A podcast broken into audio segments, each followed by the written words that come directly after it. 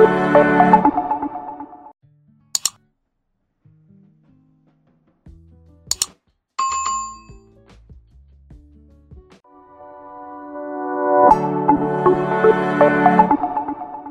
spun și despre ce, despre ce mi-am propus să discutăm astăzi.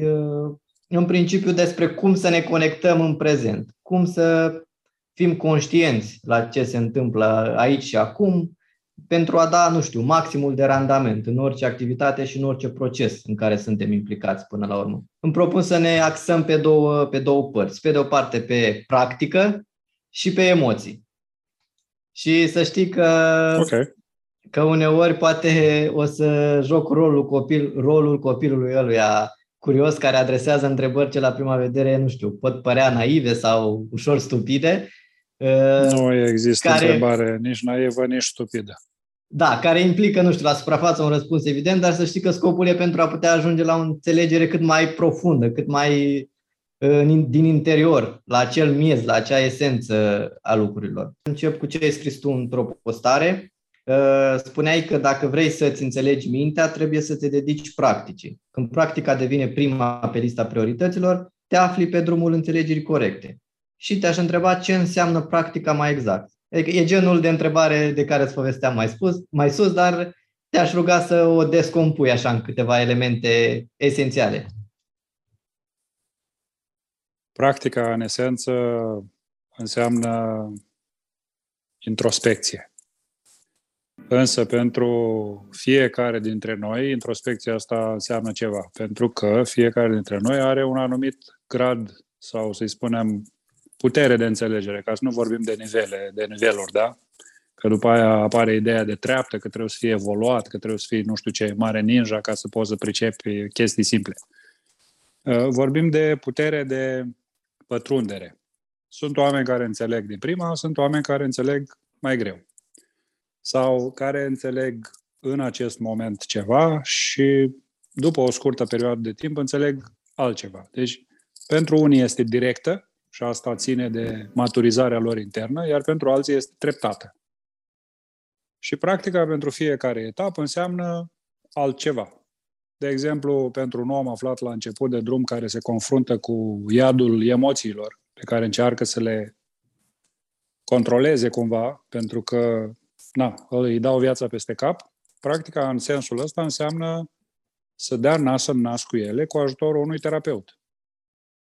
Adică să se lase pe mâna cuiva care să-l îndrume și să-i arate punct cu punct cum să descoperi emoțiile astea, să numească emoțiile, să facă diferența dintre emoții și gânduri, pentru că un gând nu este emoție, însoțește emoția, și tot așa până când ajunge să le stăpânească, dar nu sub formă de control, ci să, mai degrabă să dezvolte abilitatea de a trăi cu ele, fără să se lase controla de ele.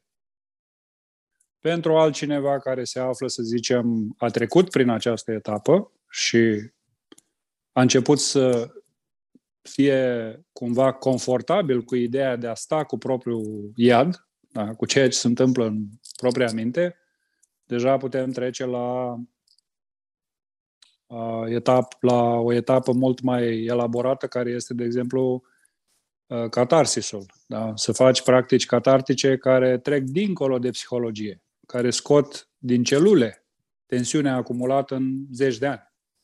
Și tot așa mai departe până ajungem la practica solitară, la introspecția profundă, care nu mai are legătură nici cu uh, euul, nici cu mintea, nici cu emoțiile, ci pur și simplu a sta singur tu cu tine și nu te mai sperie nimic.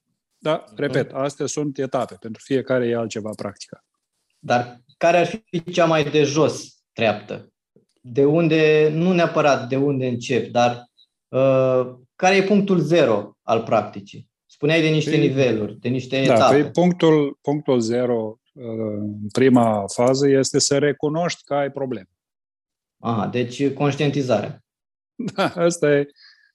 Foarte mulți, dacă te uiți în jurul tău, foarte mulți nu recunosc, dar suntem ca drogații care nu recunoaștem că e prima fază, negația, nu?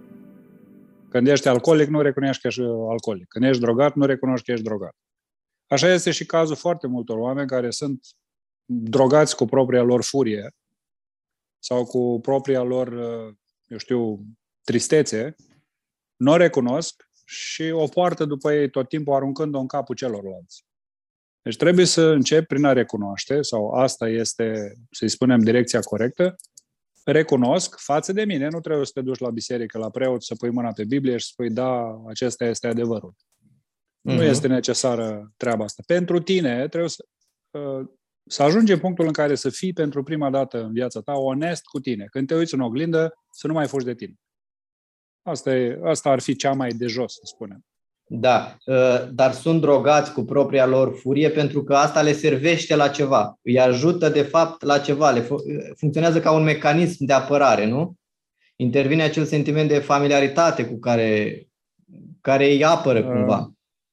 Aici e, e într-un fel o capcană. Ă, noi, furia am învățat-o, da? Este un efect al fricii. Furia este primul efect al fricii. De fapt, este forma masculină, să-i spunem așa, manifestării fricii. Pentru că și aici vorbim de două forme. Prima formă, cea masculină, este cea violentă, externă, deci furia asta exprimată extern, și mai este furia exprimată intern pentru, cum li se spune în psihologie, introverți, da? oamenii care înghit care țin în ei și la un moment dat bubuie. Sunt cei colerici și foarte agitați în exterior, din prima, și cei care stau și le coc. E, furia asta învățată aduce beneficii. În sensul în care, din moment ce corpul a învățat să secrete, sau creierul a învățat să secrete hormoni Uh, din cauza fricii, lipsa fricii uh, creează uh, un sentiment de... De gol, un gol. Da, un, un sentiment de pauză, ceva de genul, ceva nu e în regulă. Dacă ești prea calm, ceva nu e în regulă. Și de aceea acesta, ieșirea din furie este un proces de tranziție pentru foarte mulți oameni. Trebuie să treci prin sevraj. Sevrajul fiind a, etapa în care te dezveți de furie. Da, te ca dezveți, și, faci ca și fumatul. Ca orice. Da. Este un drog. Ăsta e un drog la nivel hormonal, la nivel de creier. De, de exemplu, dacă în cazul fumatului e recomandat să înlocuiești, nu știu, cu gumă de mestecat sau cu altceva, dau un exemplu. În cazul furiei, cu ce e recomandat? Care e alternativa sănătoasă uh, cu care să începi? E, există? Fi, există. Există, însă pentru asta trebuie să fii extrem de conștient. Deci energia la bază este neutră, da? Este zero. Modul în care o folosești este plus sau minus. Poți să o folosești pentru a distruge sau pentru a crea. Dacă tu devii conștient de furia ta, dar perfect conștient de momentul în care se naște furia, nu de efectele furiei. Nu devii conștient după ce ai spart capul omului. Deci trebuie să devii atât de conștient de interiorul tău și de ceea ce se întâmplă în tine, încât efectiv vezi cum se naște din motive de stimul, da? vine cineva și te bâzie, în secunda în care stimulul a acționat, în tine se naște o reacție, instant. Până să ajungă la forma fizică, ea este la nivel foarte subtil, abia se naște. În momentul în care se naște, trebuie să fie acolo.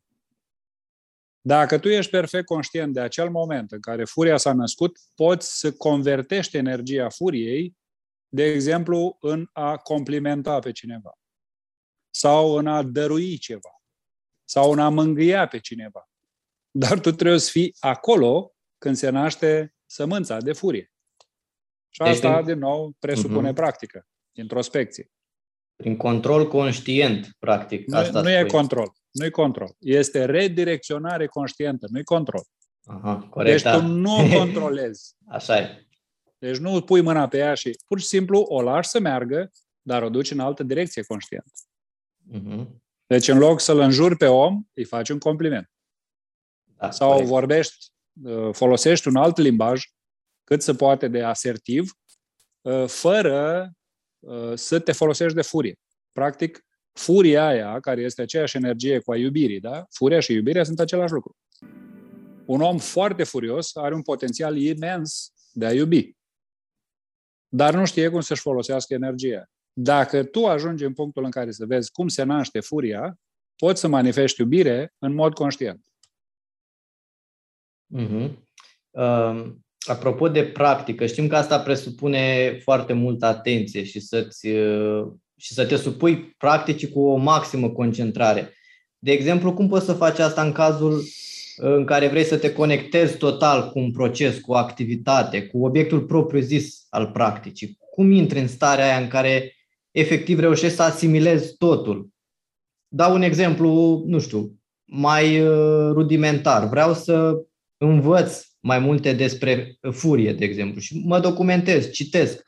Cum mă implic total în procesul ăla ca eu să asimilez uh, toată informația aia și să reușesc să o diger așa pe, în, tot, uh, în tot creierul meu? Știi că este o vorbă la noi care spune că tot pățitul e priceput, nu? Deci când ajunge furia aia să provoace atât de multe daune încât să ajungi la saturație, vei deveni total în a-ți rezolva furia. Așa cum ești total în a o manifesta asupra ta sau asupra altora, uh, vei deveni, deci când vezi efectele, când conștientizezi efectele, când devii foarte atent la efectele acțiunilor tale provocate de furie, uh, vei deveni foarte atent, natural. De exemplu, dacă, nu știu, lucrezi cu un obiect foarte ascuțit și odată stai degetul, nu mă atingi, de fiecare dată când vei utiliza acel instrument, vei fi foarte atent să nu se mai întâmple. Același lucru se întâmplă și aici. În momentul în care vezi ce daune, că oamenii nu devin, în general, omul nu devine conștient de furia sa sau de efectele furiei sale până când nu provoacă o daună serioasă, până nu rănește pe cineva în mod serios pe el sau pe altul. Deci până când nu se îmbolnăvește din cauza furiei sau până nu sparge capul cuiva sau nu rănește pe cineva, nu devine perfect conștient de efectele pe care le poate avea o asemenea cantitate de energie. Da? Că vorbim de o bombă atomică aici. E, de, e dezastroasă. Hmm. În aceeași măsură, pe cât este de destructivă, pe atât este de constructivă. Dar, uh, pentru a valorifica energia unui astfel de um, potențial, să-i spunem, um, tu trebuie să devii conștient de daunele pe care le faci. În momentul în care devii perfect conștient, băi, fac numai trăznăi, sunt numai tâmpenii, mă rănesc, mă doare, nu mai pot, nu mai suport, atunci o să devii foarte interesat de vindecare. Deci doar când ajungi la un anumit punct limită. Altfel, altfel, uh, cunoașterea asta, dorința asta de înțelegere va rămâne la nivel intelectual. Mhm. Foarte puțini sunt cei care realizează după prima lor reacție cât e de uh, potențial destructivă furie. Majoritatea se complac în a o prolifera, în a o manifesta în continuare. E bine. Și de obicei dau vina pe ceilalți. Tu mai enervat, tu mai deranjat, tu mai supărat. Adică găsim întotdeauna o scuză în ceilalți. Ori când ți-ai asumat-o că este în tine, că funcționează prin tine, fără tine, și tu plătești polițele, tu plătești daunele, e ca și cum o fantomă sparge prin casă totul și după aia vine proprietarul și spune, păi de cine a stricat toate lucrurile astea? nu știu. Păi tu erai aici. Plătește-le. Exact asta se întâmplă. E, atunci devii conștient, bă, stai un pic, că de fiecare dată când fac o trăznaie, eu tot trebuie să plătesc. Și atunci devii cu adevărat interesat, gata, nu, eu m-am săturat de plătit. Ce trebuie să fac ca să nu mai ajung în postura asta? Altfel, e destul de dificil. Deci asta se aplică în cazul tuturor tipurilor de practică, nu? Eu da. voiam să merg și în ideea uh, de practică la modul general. De exemplu, practica, nu știu, de a începe să înveți o limbă străină, practica de a începe să faci un sport. Uh, cum, păi, uh, cum, cum, te, conect, cum te conectezi la astfel de procese? la fel. E exact același lucru. Aha. Uh, vrei să te apuci de slăbit, de exemplu, da? Care e motivul pentru care te apuci de slăbit? Deci trebuie să existe o motivație în spate, nu te apuci de slăbit așa din senin. Da? Cât e de puternică motivația aia pentru ca tu să atingi scopul? Cât de mult te arde? De exemplu, dacă uh, aspectul tău fizic lasă de dorit, automat nu o să ai foarte mare impact la sexul opus da? sau la potențialul partener. Ca să poți ajunge, îți dai seama că aspectul fizic contează foarte mult și atunci ce trebuie să faci? Dorința de a intra în relație cu cineva te va aduce în punctul în care să fii foarte motivat să lucrezi pentru acel scop. Bineînțeles că și modul în care faci lucrurile contează foarte mult și aici nu o să intru în poveste pentru că, slavă Domnului, există o grămadă de informații pe net despre cum îți funcționează creierul, ce tip de acțiuni trebuie să faci, cum trebuie să-ți păcălești creierul ca să facă treabă bună, cum trebuie să-l minți constant ca să secrete hormonii Corect. pozitivi și așa mai departe. Asta cu recompense, cu... Așa, cum îmblânzești, cum îmblânzești calul ca să meargă la curse, știi? Cam așa e, că ăsta, mm. e, ăsta e creierul tău. Dar uh, esența este motivația care te determină să atingi un anumit scop. Vrei să înveți un instrument, vrei să înveți o limbă străină. Cât de mult te interesează? O faci doar ca să te afli în treabă, de curiozitate pentru că te plictisești? Sau o faci pentru că există în spate o motivație? Corect. Și aici e foarte importantă motivația pentru că voința de una singură nu ajută. Nu, voința... Consumă din... foarte multă energie și foarte mult efort și la un moment dat creierul cedează și renunți la obiectivul respectiv. Voința și ambiția sunt, știi cum, precum combustibilul pentru rachetă la lansare. Inerția inițială este foarte mare, da? Deci trebuie consumat foarte mult combustibil. Că Dacă tu în fiecare... Acum. Exact. Dacă tu în fiecare moment trebuie să consumi o cantitate imensă de energie ca să te pornești la treabă, păi la un moment dat e clar că te vei epuiza, nu? Deci voința trebuie folosită exact cum folosești, nu știu, ca să colorezi o vopsea albă, trebuie să pui doar câteva picături de vopsea. Atât. Uh-huh. Adică faci efortul, te apuci de efort și după aia când vezi că cedezi un pic, folosești un pic de, un pic de voință. Atât. Și îi dai în boldul. Dar nu o folosești constant la fiecare pornire. E ca și cum ai merge cu o mașină la fiecare viteză, trebuie să o pornești din nou. Da. E nebunie. Aici cred că funcționează și te rog să mă contrazici dacă nu e așa, să te întrebi ce ai de câștigat dacă faci X activitate sau ce ai de pierdut dacă nu faci. Pentru că noi funcționăm de multe ori, apropo de motivație, prin uh, atragere și prin respingere. Da, foarte, în foarte multe dintre cazurile uh, celor care se apucă de făcut ceva, renunțarea este frecventă dintr-un singur motiv. Um, sau mai bine zis, motivul de bază nu este corect, nu este sănătos și nu este personalizat. Fac pentru că face și Xulescu. Uh, fac pentru că vreau nu știu ce. Dar sunt motive superficiale, nu e un motiv real. Când motivul este, de exemplu, vreau să câștig foarte mulți bani ca să mă laud. Da? Ăsta nu este un motiv. Asta este doar așa, chestie de fanfaronadă temporară. La un moment dat îți trece treaba asta. În schimb, dacă spui vreau să fac bani pentru că și dai o definiție specifică, vreau să ajut mai mulți oameni sau vreau să uh, satisfac nevoile familiei mele, deja lucrurile se schimbă radical. Pentru că în momentul ăsta deja scopul tău nu te implică doar pe tine, are și o finalitate în a ajuta pe ceilalți, oricare ar fi ei. Și mhm. automat, mm-hmm. deja implicând și pe altcineva în proces, nu numai pe tine, nu mai poți lăsa lucrurile să meargă cum vor ele, pentru că deja există în cap ideea uh, ce o să zică ceilalți dacă renunț.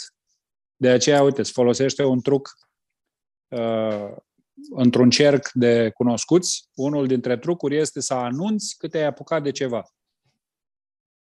Și cât te ții de chestia aia. Și poți să-i și rogi la un moment dat, vă rog să mă întrebați cum îmi merge. Și chestia asta te va ține în priză constant. De ce? Pentru că tu trebuie să dai o explicație la un moment dat.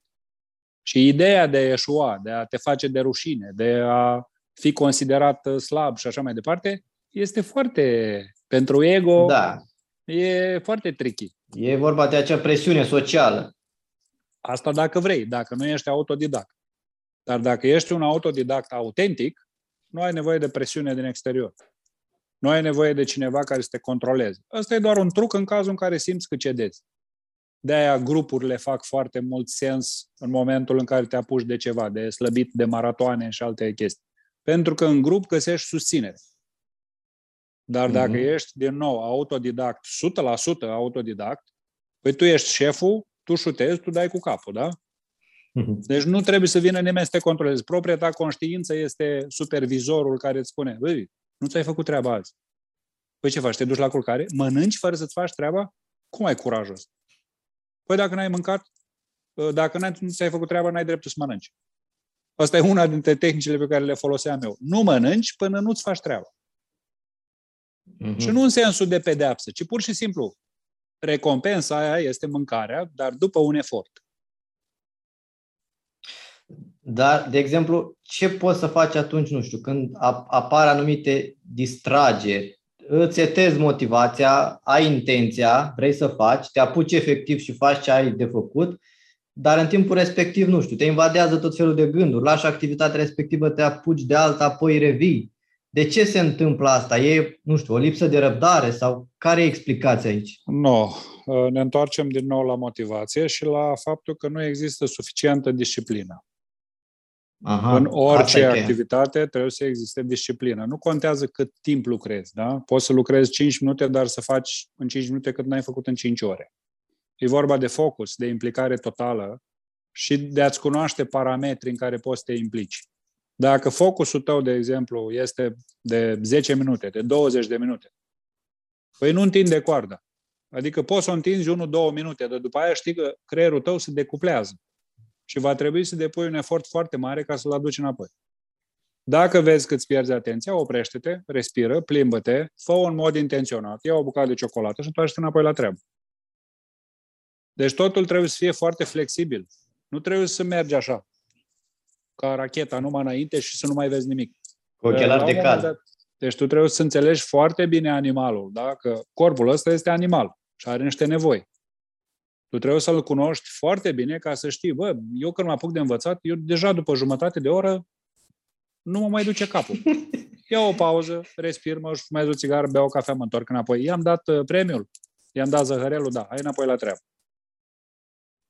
Deci așa funcționează. Altfel, pui presiune pe tine, tragi de tine, corpul obosește, consumi resurse și când te apuci de treabă nu mai dai din nou randament. Și iar te enervezi, și iar te frustrezi. Adică cum se spune, uh, uh, muștele nu se prind cu băta de baseball, da? Se prind cu miere.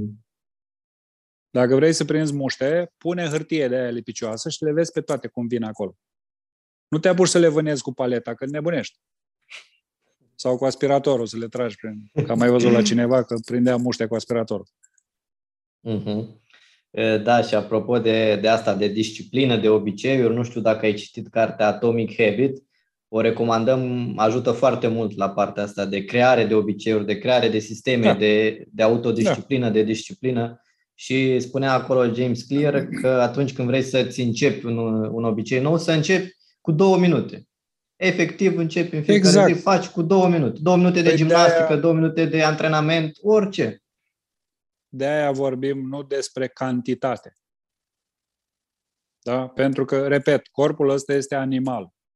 Dacă este un corp animal, poate fi disciplinat, ca orice animal. Este un animal de rasă. Corect, poate fi nu dresat. Poți po- nu poți să le duci cu parul pe ăsta, că nu merge. Uneori poți folosi rigiditatea, dar în foarte rare dintre cazuri. În majoritatea cazurilor merge Uh, merg blândețea și fermitatea mână în mână. Adică să fii ferm când știi că ai de atins un obiectiv, dar în același timp să fii foarte blând și flexibil când vezi că este necesar. Nu să duci la delăsare. De aici intervine disciplina. Aici intervine planul, aici intervin proiecțiile de care trebuie să te ții. Dar trebuie să știi cum să te joci până la atingerea obiectivului ca să nu te rănești.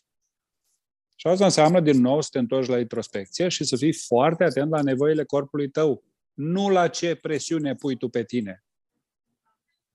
Că și aici standarde înalte, presiune internă, externă, vocile din cap. Da?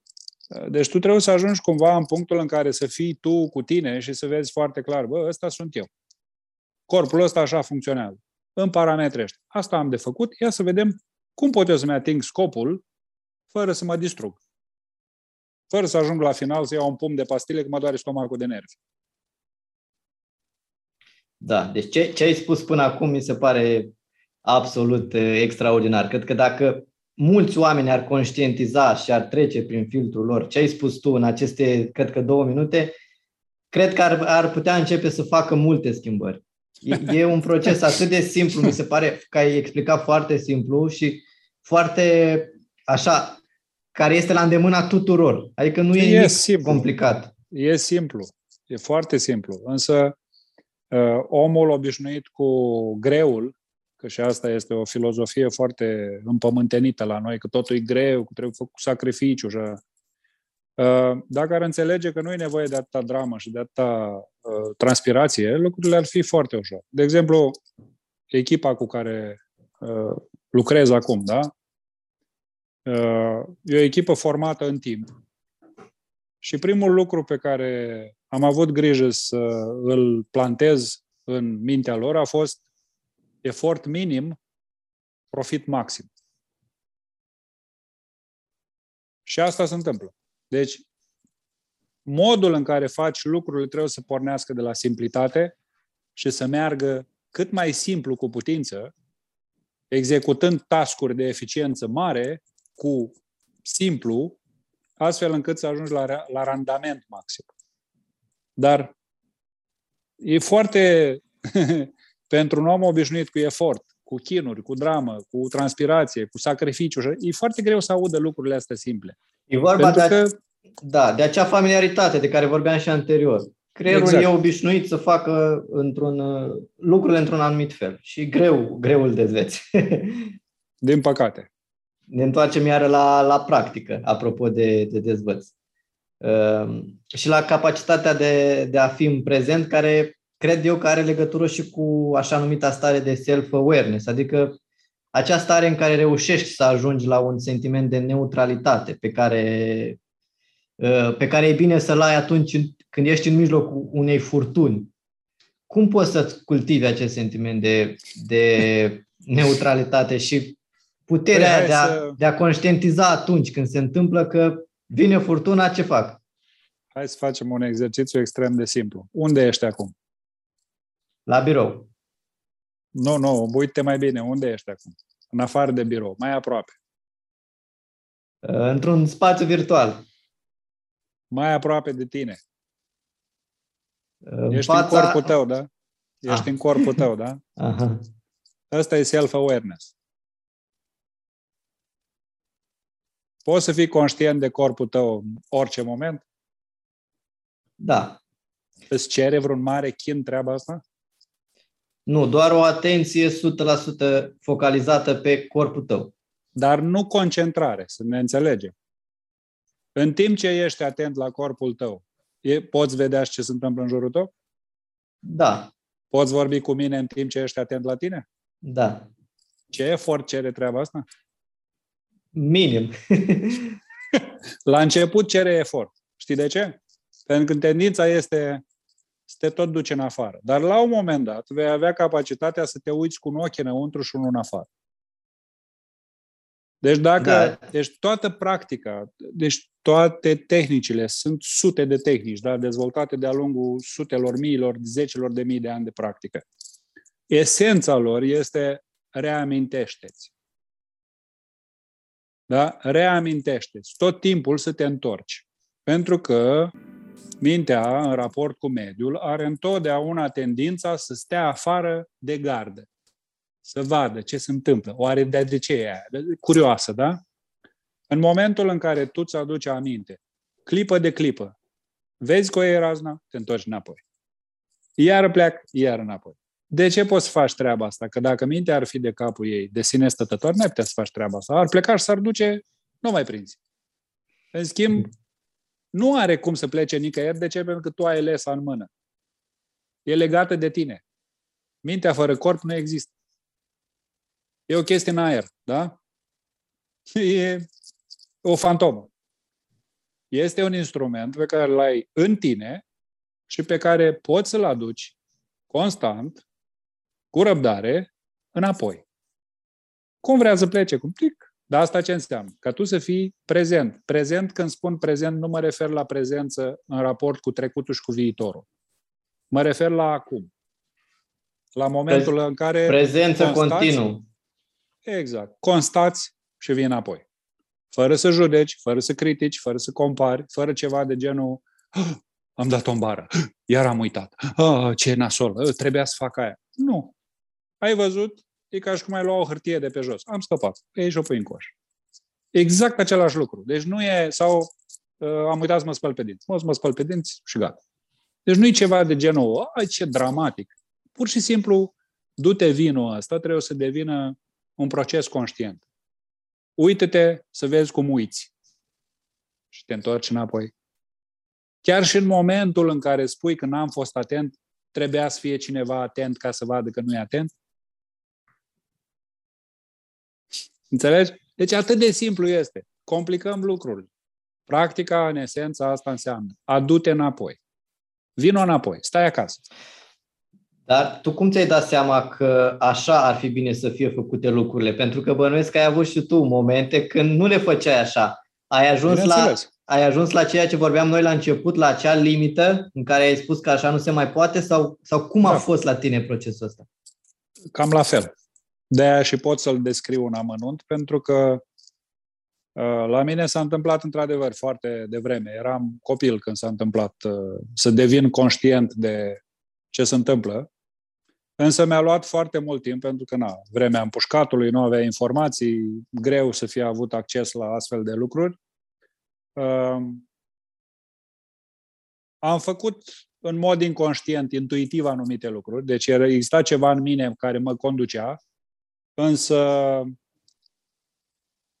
presiunea din afară, școală, tradiții, familie și așa mai departe, m-a obligat să ies dacă ar fi fost ceva, de exemplu, să zicem, informație sau cineva care să-mi spună, băi, e foarte bine ce faci, ar fi fost corect. Însă eu n-am avut astfel de ghizi. Da? Abia după Revoluție am prins în anul 2000, când a fost pentru prima dată editat Osho la noi, am găsit o carte de-a lui Osho și mi s-au clarificat în momentul ăla un miliard de lucruri pe care eu le experimentam de la vârsta de șapte ani. Și până la, nu mai țin minte câți ani aveam la Revoluție, 19 ani, 20 uh, de ani, nu mi era, adică știam ceva, înțelegeam ceva, dar nu, nu erau în raport cu lumea în care trăiam atunci. Când a apărut informație de genul și am pus mâna pe ea, deci pur și simplu s-a aprins becul dintr-o dată. Pâng! Deci, deci asta era. Bășbăiai așa prin întuneric deci era deodată ai, ai ajuns la întrerupător, exact. l-ai apăsat. Exact. Dintr-o dată s-a făcut lumină. Deci Oșo a fost primul maestru care mi-a deschis ochii și de acolo a fost floare la ureche, pentru că, na, după 20 și ceva de ani de zile, 20 de ani de zile, deja erau formate obiceiuri, deja erau formate năravuri, deja exista influența familiei și așa mai departe. Și mi-a luat ceva timp ca să le demontez. Erai condiționat de niște factori. Păi deja era filmul, na, povestea exista deja, da? Și după aia mi-a luat ceva vreme ca să demontez filmul. Și din nou, n-am avut, în afară de Osho, nu am avut uh, îndrumare. Și mi-au trebuit foarte mult timp să găsesc în cărțile, că erau sute de cărți, uh, să le găsesc pe cele care să-mi ofere, să găsesc informațiile care să-mi permită să... Deci am citit foarte mult la un moment dat. Și nu numai Osho, multe, multe, multe chestii. Și din uh-huh. psihologie, și din multe. Însă toate uh, au fost trecute prin practică. Deci dacă găseam o chestie care spunea, nu știu, bagă-ți un ceașaf în ureche și fă așa cu el, uh, testam să văd cum e. Deci nu era doar o chestie la nivel intelectual, uh, că a zis Xulescu. Nu, pă, ce a zis ăsta? Uh, facem așa cum zice el. Și dacă chestia aia mi se potrivea, o foloseam în continuare. Dacă Corect. nu... Da, aici pe lângă practică, cred că ai mai adăugat curaj și curiozitate. Păi da, altfel nu merge. Asta e. Altfel nu merge. Și îți spun, îți spun, uh, a mai fost un moment de ăsta definitor de, de unde vine totalitatea asta, implicarea asta și dorința de practică.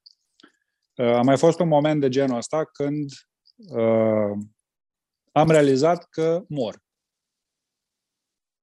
Deci nu a fost un eveniment de genul, știu, dramatic care să mă facă să mă gândesc la moarte. A murit una dintre bunicile mele, da?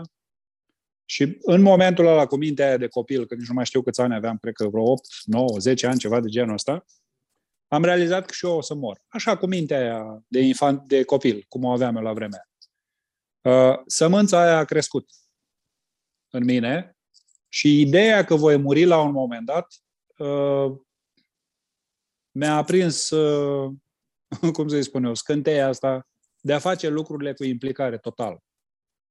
Deci când faci un lucru, fă cap-coadă. Nu contează că eșuiezi, că nu eșuiezi. Bagă-te cu totul în el. Și asta a fost pentru mine uh, lecția în orice am făcut. Că am ratat, că n-am ratat, nu m-a interesat. L-am făcut. Și făcându-l total, uh, de cele mai multe ori, chiar dacă nu ieșea la nivel practic, să zicem, un business sau, nu știu, o chestie anume, învățam ceva din ea. Automat venea cu ceva. Uh, aici sunt curios de ce ai legat tu sentimentul, uh, motivația asta cu sentimentul de finalitate, cu moartea. Păi dacă nu le faci acum, ca asta e ideea. Dacă moartea vine oricum, cât o să mai tărăgănezi să faci lucrurile așa pentru poi mâine, răspoi mâine, la anul? Deci dacă mori, făle. Că nu știe când mori. Deci era ceva de genul, mă, dacă mori mâine, ce rămâne? Păi n-am făcut aia, n-am făcut aia, n-am făcut... Dar nu în sensul de presiune, ci în sensul de, bă, dacă tot fac un lucru, măcar să-l fac cum trebuie. Să-l termin până mor. Și să nu-l amâni. Exact. Mm-hmm. Da, foarte, foarte fain. Uh, vorbeam mai devreme de furtuna de emoții. Uh, de ce avem uneori tendința, sau de multe ori tendința, să ne definim în funcție de ceea ce simțim? Asta se numește identificare. Exact. Noi suntem una cu corpul. Cu furia, de exemplu. Așa. Cu corpul și cu manifestările care trec prin el. Uh, nu știu dacă ai avut ocazia să vezi copii până pe la vârsta de 3 ani, care nu pot vorbi despre ei uh, la persoana întâia. Deci nu pot spune eu. Nu, ei vor spune, eu am avut ocazia și este foarte curios să-i vezi când se uită în oglindă și îi spun că e altcineva. Sau nu spun nimic. Și toți din jur îi spun, tu ești ăsta. Și el stă și uite, nu, nu. Și de multe ori vorbesc cu celălalt, la persoana a doua, adică se referă la altcineva, chiar dacă este vorba despre el, despre reflexia lui în oglindă, da? El spune că acolo este, nu știu, Marius. Dar nu el Marius, e în oglindă Marius. Ceva de genul. Și pe măsură ce trece timpul, noi învățăm că suntem corpul ăsta. Și tot ceea ce se întâmplă în el, toate trăirile, toate manifestările, toate ideile, gândurile, conceptele, noi suntem ce ne se întâmplă. Ori asta este o idee foarte eronată, pentru că, după cum vezi, duce la dezastru. Din moment ce tu ești una cu mașinăria, dacă vine cineva și ți-o zgârie, o să te apuce de blau. Deci dacă tu ai o mașină scumpă în parcare și vine unul și ți-o zgârie cu cuiul, când o vezi, faci atac de panică, de nervi. Ori corpul ăsta este o mașinărie, dar nu ești tu mașinărie. Și cel mai bun exemplu pe care pot să-l dau, sau cel mai bun exercițiu pe care pot să-l dau în privința asta este dacă tu te poți uita la un obiect, orice fel de obiect, inclusiv la corpul tău, tu ești obiectul sau corpul? Nu, că te uiți oarecum din afară. Deci dacă tu îți vezi corpul, înseamnă că există cineva care vede. E, toată practica în privința dezidentificării, să-i spunem așa, este să ajungi în punctul în care să vezi în realitate că nu ești corpul, nu doar la nivel conceptual. Nu ești corpul, nu ești emoțiile, nu ești trăirile, nu ești senzațiile, nu ești, um, nu știu, respirația și așa mai departe. Iar pentru asta există, cum se numește în um, lumea asiatică, uh, advaita, da? învățătura uh, sau inquiry, uh, învățătura introspecției. Dar, din nou, asta presupune să treci peste anumite etape ca să ajungem în punctul în care să faci ceea ce spun, nu doar să vorbim despre. Însă, pentru început, în momentul în care te identifici cu, ca să ajungem și la partea asta concretă, da, practica de zi cu zi, uh, ar fi indicat să vezi ce se întâmplă în tine. Adică să iei o agendă sau un carnețel și un pix și să descrii ceea ce se întâmplă în tine în cele mai mici amănunte. În momentul în care le-ai pus pe hârtie... Poți, poți să dai un exemplu aici? Păi de exemplu, zicem... nu știu, dacă, dacă spun așa, îmi, îmi bate inima tare, e corect? Genul, la genul ăsta te referi? Da. Deci când spui îmi bate inima tare, tu deja te identifici, da? Pentru că spui a mea. E inima mea.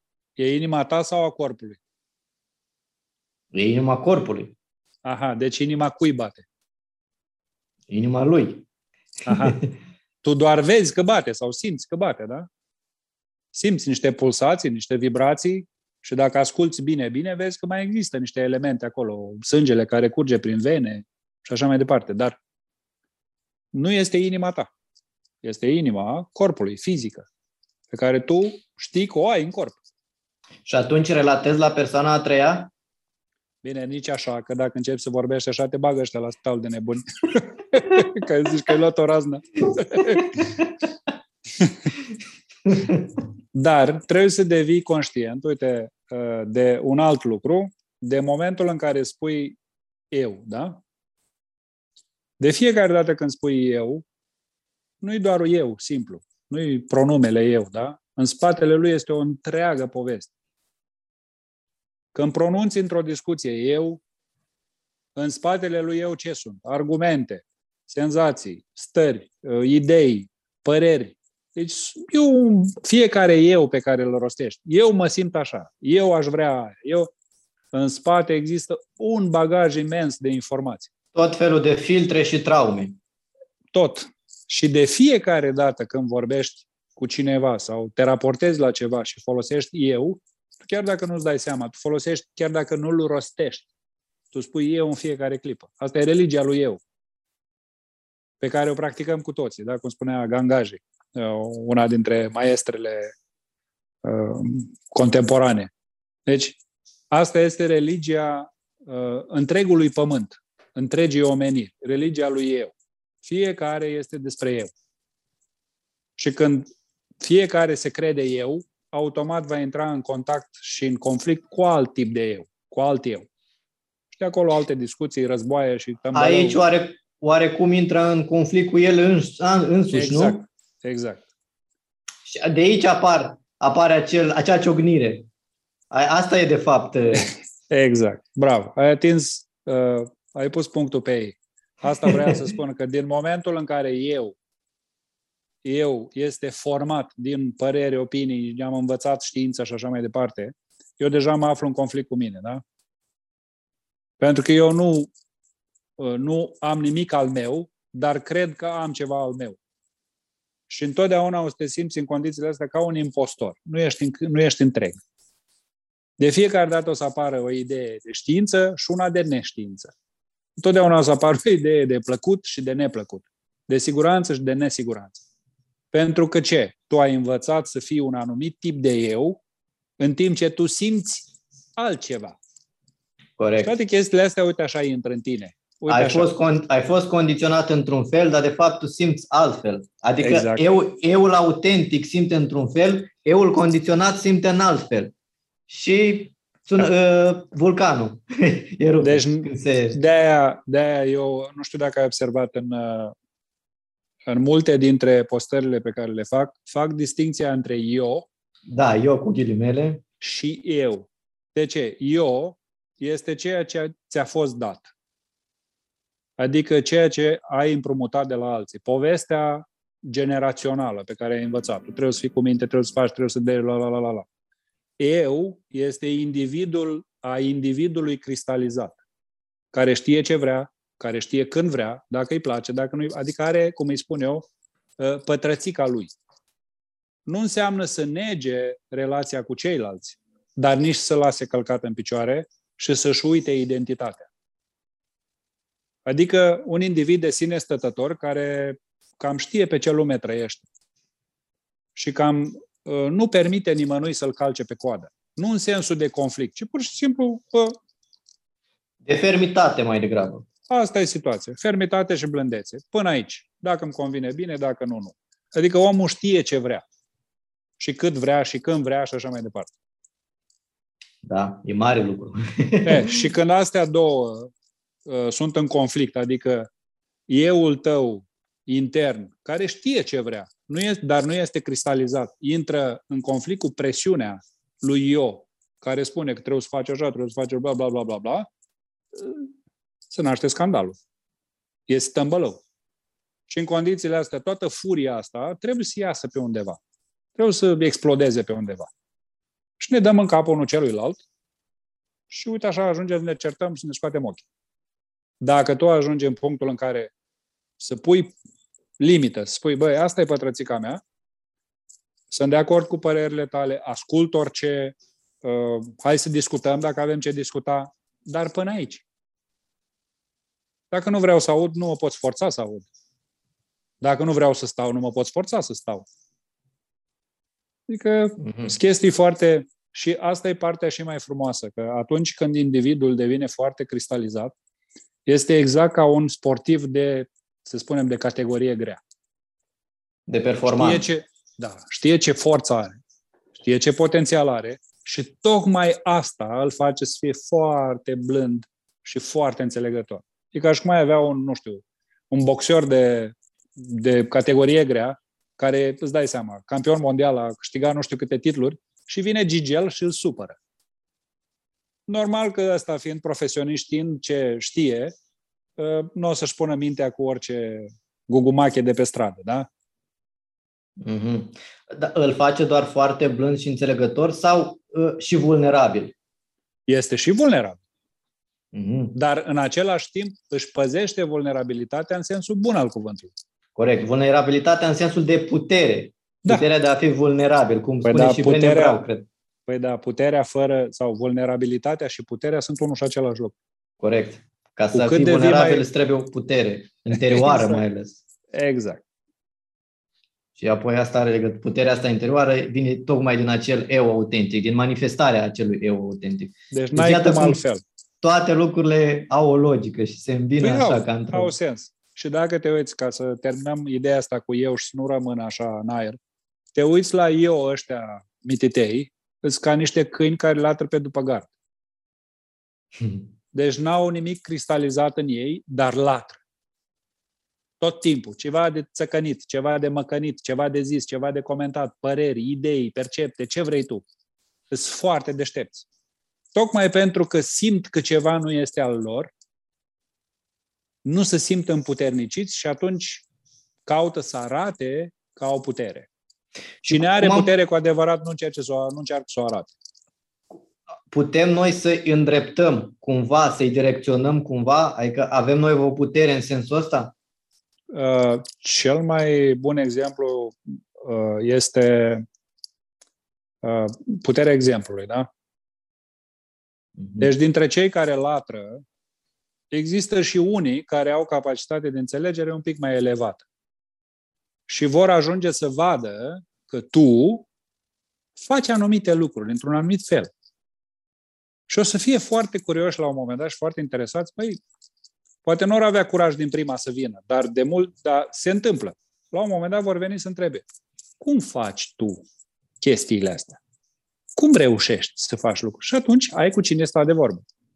Altfel, nici nu-ți bați capul, că nu are sens. Deci dacă nu există urechi să audă și ochi să vadă și mintea deschisă să înțeleagă, de ce să-ți bați capul cu așa ceva?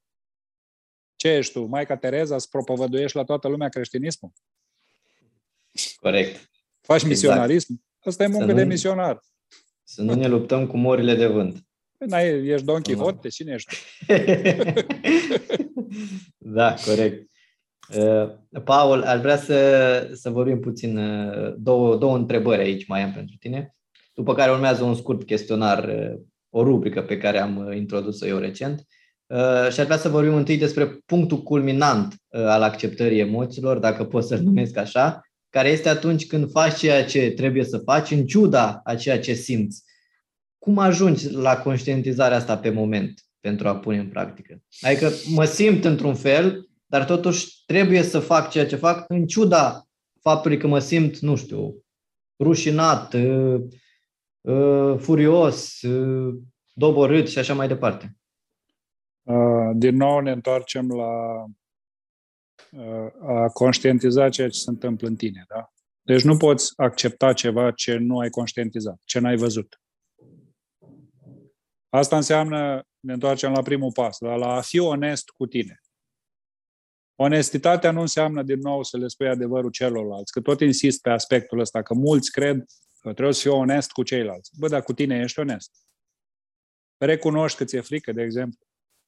Recunoști că te simți vulnerabil, fragil. Recunoști că nu ai, uh, nu, nu simți că ai puterea necesară în momentul ăla să faci ceva. Păi nu, că eu trebuie să fiu puternic. Trebuie să... Păi tocmai asta e problema. Din start avem o problemă. Nu recunoști punctul de plecare. După aia ajungem la cea de-a doua etapă și anume în momentul în care devii onest cu tine, deja ai făcut mai bine de jumătate din drum în a accepta ce se întâmplă în tine fără să intervii. Adică dacă tu recunoști că ți este frică, dar să recunoști onest, 100% față de tine, deja frica aia s-a diminuat cu cel puțin 50%. De exemplu, când ai o pierdere, da, de, nu știu, financiară sau în loc să te lupți cu ideile de ce prost am fost și așa mai departe, acceptă pierderea. Dintr-o dată constați că deja se diminuează intensitatea uh, a ceea ce simți raportat la pierdere? Corect, pentru că nu mai joci rolul de victimă aici. Exact, bravo. Deci din start ai tăiat cel puțin jumătate din energia aia consumată inutil. Și atunci, imediat după ce ai acceptat că există o pierdere, adică onest față de, băi, există o pierdere, aia Treci la acțiune. După aia, energia care rămâne se duce automat, după acceptare, se duce spre soluție. Nu mai pierzi vremea cu cine e vinovat, cum se întâmplă la noi, da? Te uiți peste tot unde te uiți, ă, toată lumea caută vinovați. Peste tot. La serviciu, la guvern, la peste tot căutăm responsabili. Cine e responsabil? Bun, și dacă îl găsești, ce faci? Bineînțeles că nimeni nu vrea să-și asume responsabilitatea și degetele, uite așa, sunt în toate direcțiile, dar niciunul nu spune eu. Uh, și după aia, bineînțeles, pierdem vremea din nou cu a găsi chestii care nu contează. Dacă accepti, am făcut-o, asta este, responsabilul este sau nu este găsit, nu contează, în cazul meu sunt eu, în loc să consum energie să-mi dau în cap ia să văd ce aș putea să fac să rezolv problema asta și să ies din ea. De exemplu, ai de învățat pentru examen, da? Și prima chestiune pe care vrea să o facă creierul tău când vine vorba despre învățat, care Să nu înveți. Pentru că e prea mult, e stresant. Învățatul este asociat cu disciplina aia stupidă, impunere, rigurozitate de aia, da? Militarească. Pe rezu- focusul pe rezultat și nu pe proces și așa mai departe. Exact. Și ghiși ce? Va căuta să evite și să amâne și după aia te trezești că vrei să îngrași porcul în ajuns și nu mai merge, că săracul creier nu are un să bage atâta. În schimb, dacă tu accepti, bă, îmi e lene, bă, da, chiar mi-e lene. Adică eu chiar nu vreau să învăț. N-am chiar. Și, recu- și deja recunoști și după aia pui pe hârtie, ca să faci procesul și mai tehnic, ce se întâmplă dacă amân chestia asta până în ultima zi. Și bineînțeles că o să găsești o grămadă de motive. După aia, ce se întâmplă dacă fac asta câte două minute pe zi sau câte, cât ai nevoie, o jumătate de oră pe zi, împarte sarcinile. Atâta timp îmi trebuie ca să învăț chestiile astea. E, în loc să învăț în ultimele 48 de ore, mai bine învăț în ultimele două săptămâni. 48 de ore în două săptămâni ce înseamnă? Păi înseamnă atâta. Adică o jumătate de oră pe zi. Deja ai diluat foarte mult procesul și ți-ai păcălit creierul că poate să înghită un hap scurt, de intensitate Corect. medie, pe o perioadă determinată de timp. E vorba de acele sisteme de care vorbeam și noi anterior. Exact, deci totul este, deci totul este să te autoeduci în direcția asta. Și dacă poți să faci treaba asta, bineînțeles că acțiunile vin duse la bun sfârșit. Dar uh, trebuie să te uiți, ca să poți depăși momentul ăsta, trebuie să te uiți la început. Și anume, la ce te deranjează de fapt. De ce eviți? De ce amâni? Întotdeauna amânarea apare pentru că există o durere. Care e durerea aia? Neplăcerea aia care îți apare în drum când spui că vreau să fac asta. Care este? Și începi să o pui pe hârtie. Nu-mi place că, nu-mi convine că, mă descurajează că, și așa mai departe. Deci, practic, da. trebuie să descompui procesul ăsta în așa fel încât să vezi foarte clar că nu există, uh, sau mai bine zis, că motivele care există sunt puierili. Sunt da, infantile, corect. sunt copilărești. Și au legătură cu acel sentiment de familiaritate, adică ne țin pe loc pentru că ne-am da. obișnuit cu ele, ne, ne hrănesc într-un fel, ne apără într-un fel de ceva. Exact. Nu sunt, nu sunt motive, nu știu de care, uh, rocket science sau uh, foarte complicate. Totul extrem de simplu. Și asta, mie, gândește că asta mie, e la bază. uh, scuză-mă puțin. Uh, de exemplu, mie liene, mie liene pentru că m-am obișnuit să stau pe Facebook mai mult. Poate fi o... Da, asta e motivul aparent. Aha, motivul aparent. Motivul aparent. Uite în, în spate. De ce stai în spate. pe Facebook? Pentru că Caz... vrei să eviți ceva. De ce Corect. vrei să eviți acel ceva? Ce are acel ceva care te supără, te deranjează, te nemulțumește, îți creează o stare de neplăcere. Deci creierul întotdeauna o să evite chestiile neplăcute. Da? ce uh, Poate că țipă cineva la tine dacă faci chestia aia sau dacă nu o faci. Uh, nu știu, ceva, ceva ți iese din treaba aia. Deci ai, ai un câștig din toată treaba aia. Adică te ferești de ceva. Deci când spun câștig, mă refer la dacă evit durerea, eu mă simt foarte bine. Bun, dar de ce o evit? Care e motivul pentru care o evit? Și mhm. ducându-te pe linia asta, vei constata că întotdeauna amânarea este despre evitare, despre a nu da nas în nas cu efortul, cu, cu disciplina, cu la, ca pe care le cere procesul. Adică cu durerea. Mm-hmm. Și de aia da. trebuie să înveți să-ți păcălești creierul, știi? Mm-hmm. Uite, eu da. când vroiam să învăț ceva ce nu-mi convenea, prima chestie pe care o făceam era să stau cu mine, deci nu era uh, autohipnoză, da? poți să-i spui și că era autohipnoză, dar mai simplu, uh, mă, îmi hrăneam creierul cu satisfacție. În urma obiectivului atins, îmi vedeam deja obiectivul realizat. Și faptul că mă încărcam deja cu serotonină, cu dopamină, cu, deci creierul meu era saturat, când mă apucam de treabă, terminam treaba imediat. Da, îi dădeai creierul o direcție. Îl făceai da. să, vizu- să vizualizeze da. uh, succesul. Da, și nu, nu era la modul autohipnotic, da, o motivațional. Nu, pur și simplu știu că animăluțului trebuie să-i dau un anumit tip de hrană ca să facă ce vreau eu. Și asta îl păcăleam. Nu rămâneam în autohipnoză după aia. Îmi făceam procesul, gata, asta e. Mm-hmm. Foarte fain. Uh, o singură, o sing, un singur aspect mai am, mai am aici. Am citit uh, recent undeva, cred că în uh, cartea lui Daniel Goleman, spunea el acolo că a făcut un studiu sau povestea despre doi sportivi de performanță cu abilități relativ egale și fiecare performa diferit pentru că și avea rezultate diferite pentru că unul dintre ei știa să-și gestioneze mai bine emoțiile și avea acea rezistență în fața eșecului înnăscută, avea, avea da. imprimată, imprimat lucrul acesta. Ă, se poate antrena rezistența asta în fața eșecului dacă ea nu a fost uh, imprimată încă de la o vârstă fragedă? Da, bineînțeles. La orice vârstă se poate face orice cu creierul. Creierul nu îmbătrânește dacă îl muncește. Da? Deci dacă îi dai de lucru, el întinerește, practic. E plastic. Uh, exact. Deci de aia se numește neuroplastie mai nou, da? sau neuroplasticitate. Pentru că creierul, indiferent de vârsta pe care o ai, el se poate adapta dacă tu înveți, nu știu, începi să înveți ceva nou, el va căuta să aducă performanță în proces. În fața eșecului, prima chestiune pe care o ai de făcut este să nu-l iei personal. Deci orice chestiune pe care o iei personal este un eșec, din start. Pentru că va crea în tine reacții de natură emoțională. Adică dacă te identifici, știi, ce vorbeam, da, te identifici. Exact. Deci dacă tu știi că vrei să ajungi din punctul A în punctul B, te sui într-o mașină și ajungi din punctul A în punctul B, da? După te dai jos din mașină și pleci. Nu stai călare pe mașina aia după ce ai ajuns. Deci asta se numește identificare. Să te lipești de mașină, să nu mai vrei să mai pleci de acolo chiar și când ai ajuns la destinație. să dormi în ea acolo. exact. Nu mai plec de aici, e mișto e mașina asta, e foarte confortabil, aici rămân.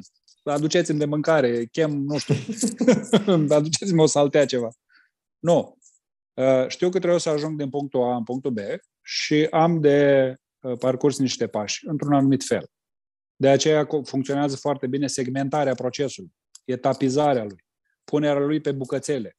Ai atins tascul, ia bă și mănâncă o bucată de ciocolată, dacă vrei neapărat. Sau eu știu, bea o bere sau fă tu treaba ta. Uh, când tu știi că este un proces prin care treci, nu ești tu procesul, deja nu mai e individual, nu mai e personal. Este cineva care trece prin proces, dar tu nu ești procesul. Problema este că oamenii se identifică cu procesul, o iau personal. E al meu, eu fac, eu dreg, e sarcina mea, e tascul meu, ce o să zică șeful. Și de aici este o groază de discuții și de șicane și alte mizerii. Fă procesul impersonal. Implică-te și fă treaba 100% impersonal. Știu că e dificilă treaba asta, uh-huh. pentru că ai senzația că nu pui totul în el, la tocmai asta îți oferă uh, capacitatea de a pune 100% totul în proces. Faptul că faci un pas în spate și vezi clar cum stau lucrurile. Când ești în mijlocul vârtejului, nu vezi. Trebuie să fii un pic în afară ca să vezi cum se întâmplă lucrurile. Da, și dacă să vrei dai... să vezi un proces 100%, păi cum poți să te bagi tu în, în fiecare segment al unui proces dacă tu ești băgat 100% în proces? N-ai cum să vezi.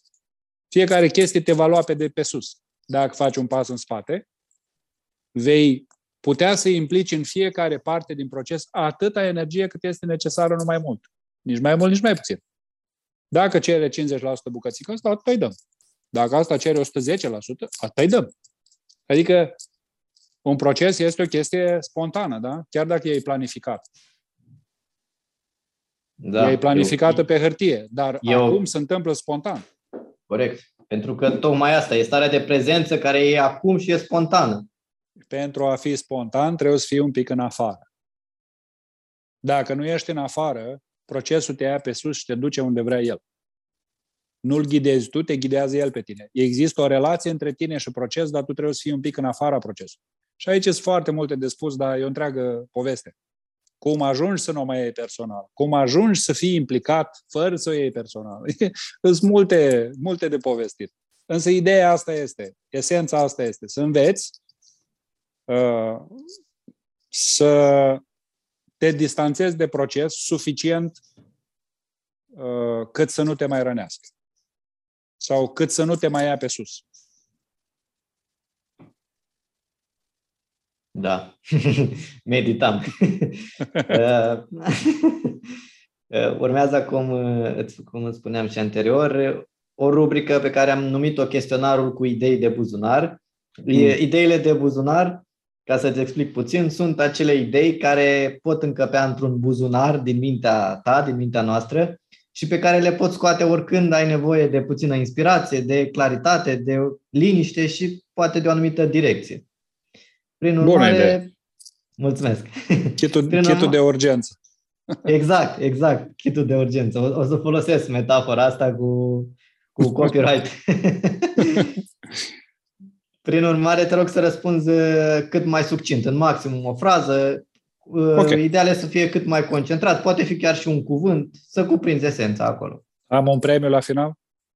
Uh, nu chiar. Depinde ce vei găsi în buzunar. Ok. Uh, care e cel mai bun antidot pentru frica de eșec? Acțiune. Copilul nostru interior preferă să să-i acorzi atenție. Primul lucru la care ar fi bine să te gândești când trebuie să faci ceva nou, dar știi că nu ai încă încredere în tine. Să-l faci. Emoțiile sunt? De ajutor. Sunt ghidul tău. Frica este pentru om ca?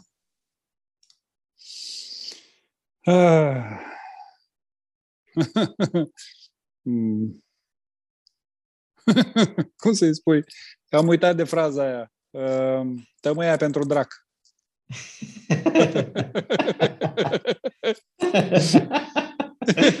da, bună, bună. Fără cunoaștere de sine. A, ești frunză în vânt. Primul gând cu care ar fi bine să ne începem dimineața. cu niciun gând. Disciplina este? De folos. Viitorul arată ca? Așa cum ești tu. Wow, superb. Prezentul ar fi, ar fi bine să fie ca? Ca tine, acum.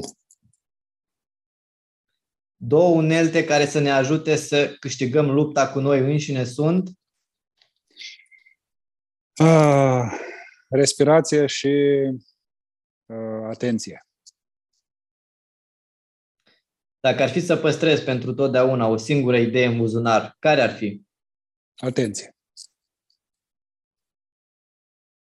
Da. Mulțumesc foarte mult pentru, pentru răspunsuri. Cu mare Recompens, re, recompensa sunt mulțumirile sau sunt mulțumirile pe care, m-a, pe m-a care ți le... da, a fost, a fost previzibil. Uh, te-aș mai ruga în final să, să ne oferi câteva recomandări de cărți, pentru că din ce am urmărit eu, uh, nu, lumea nu prea te-a întrebat de, de lucrul M-au ăsta. întrebat, m-au întrebat, întrebat. mulți de-a lungul timpului, însă nu le recomand. A, de Nu asta că nu, m-am... rec- nu, nu că nu recomand cititul. Din potrivă, omul trebuie să citească. Este important să citească. Însă, uh, este important să citească ceea ce îi se potrivește în acel moment. Mhm. Deci am fost un mare uh, bibliofil și sunt încă. Da? Uh, ultima pe care o răsfoiesc acum este ceva despre Ramana, de exemplu, scrisă de Daniel Goodman. Uh, dar uh, de ce nu dau anumite titluri este pentru că fiecare individ la momentul în care se află are nevoie de ceva anume.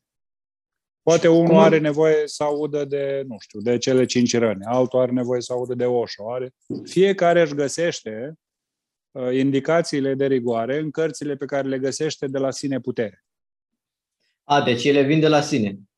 automat.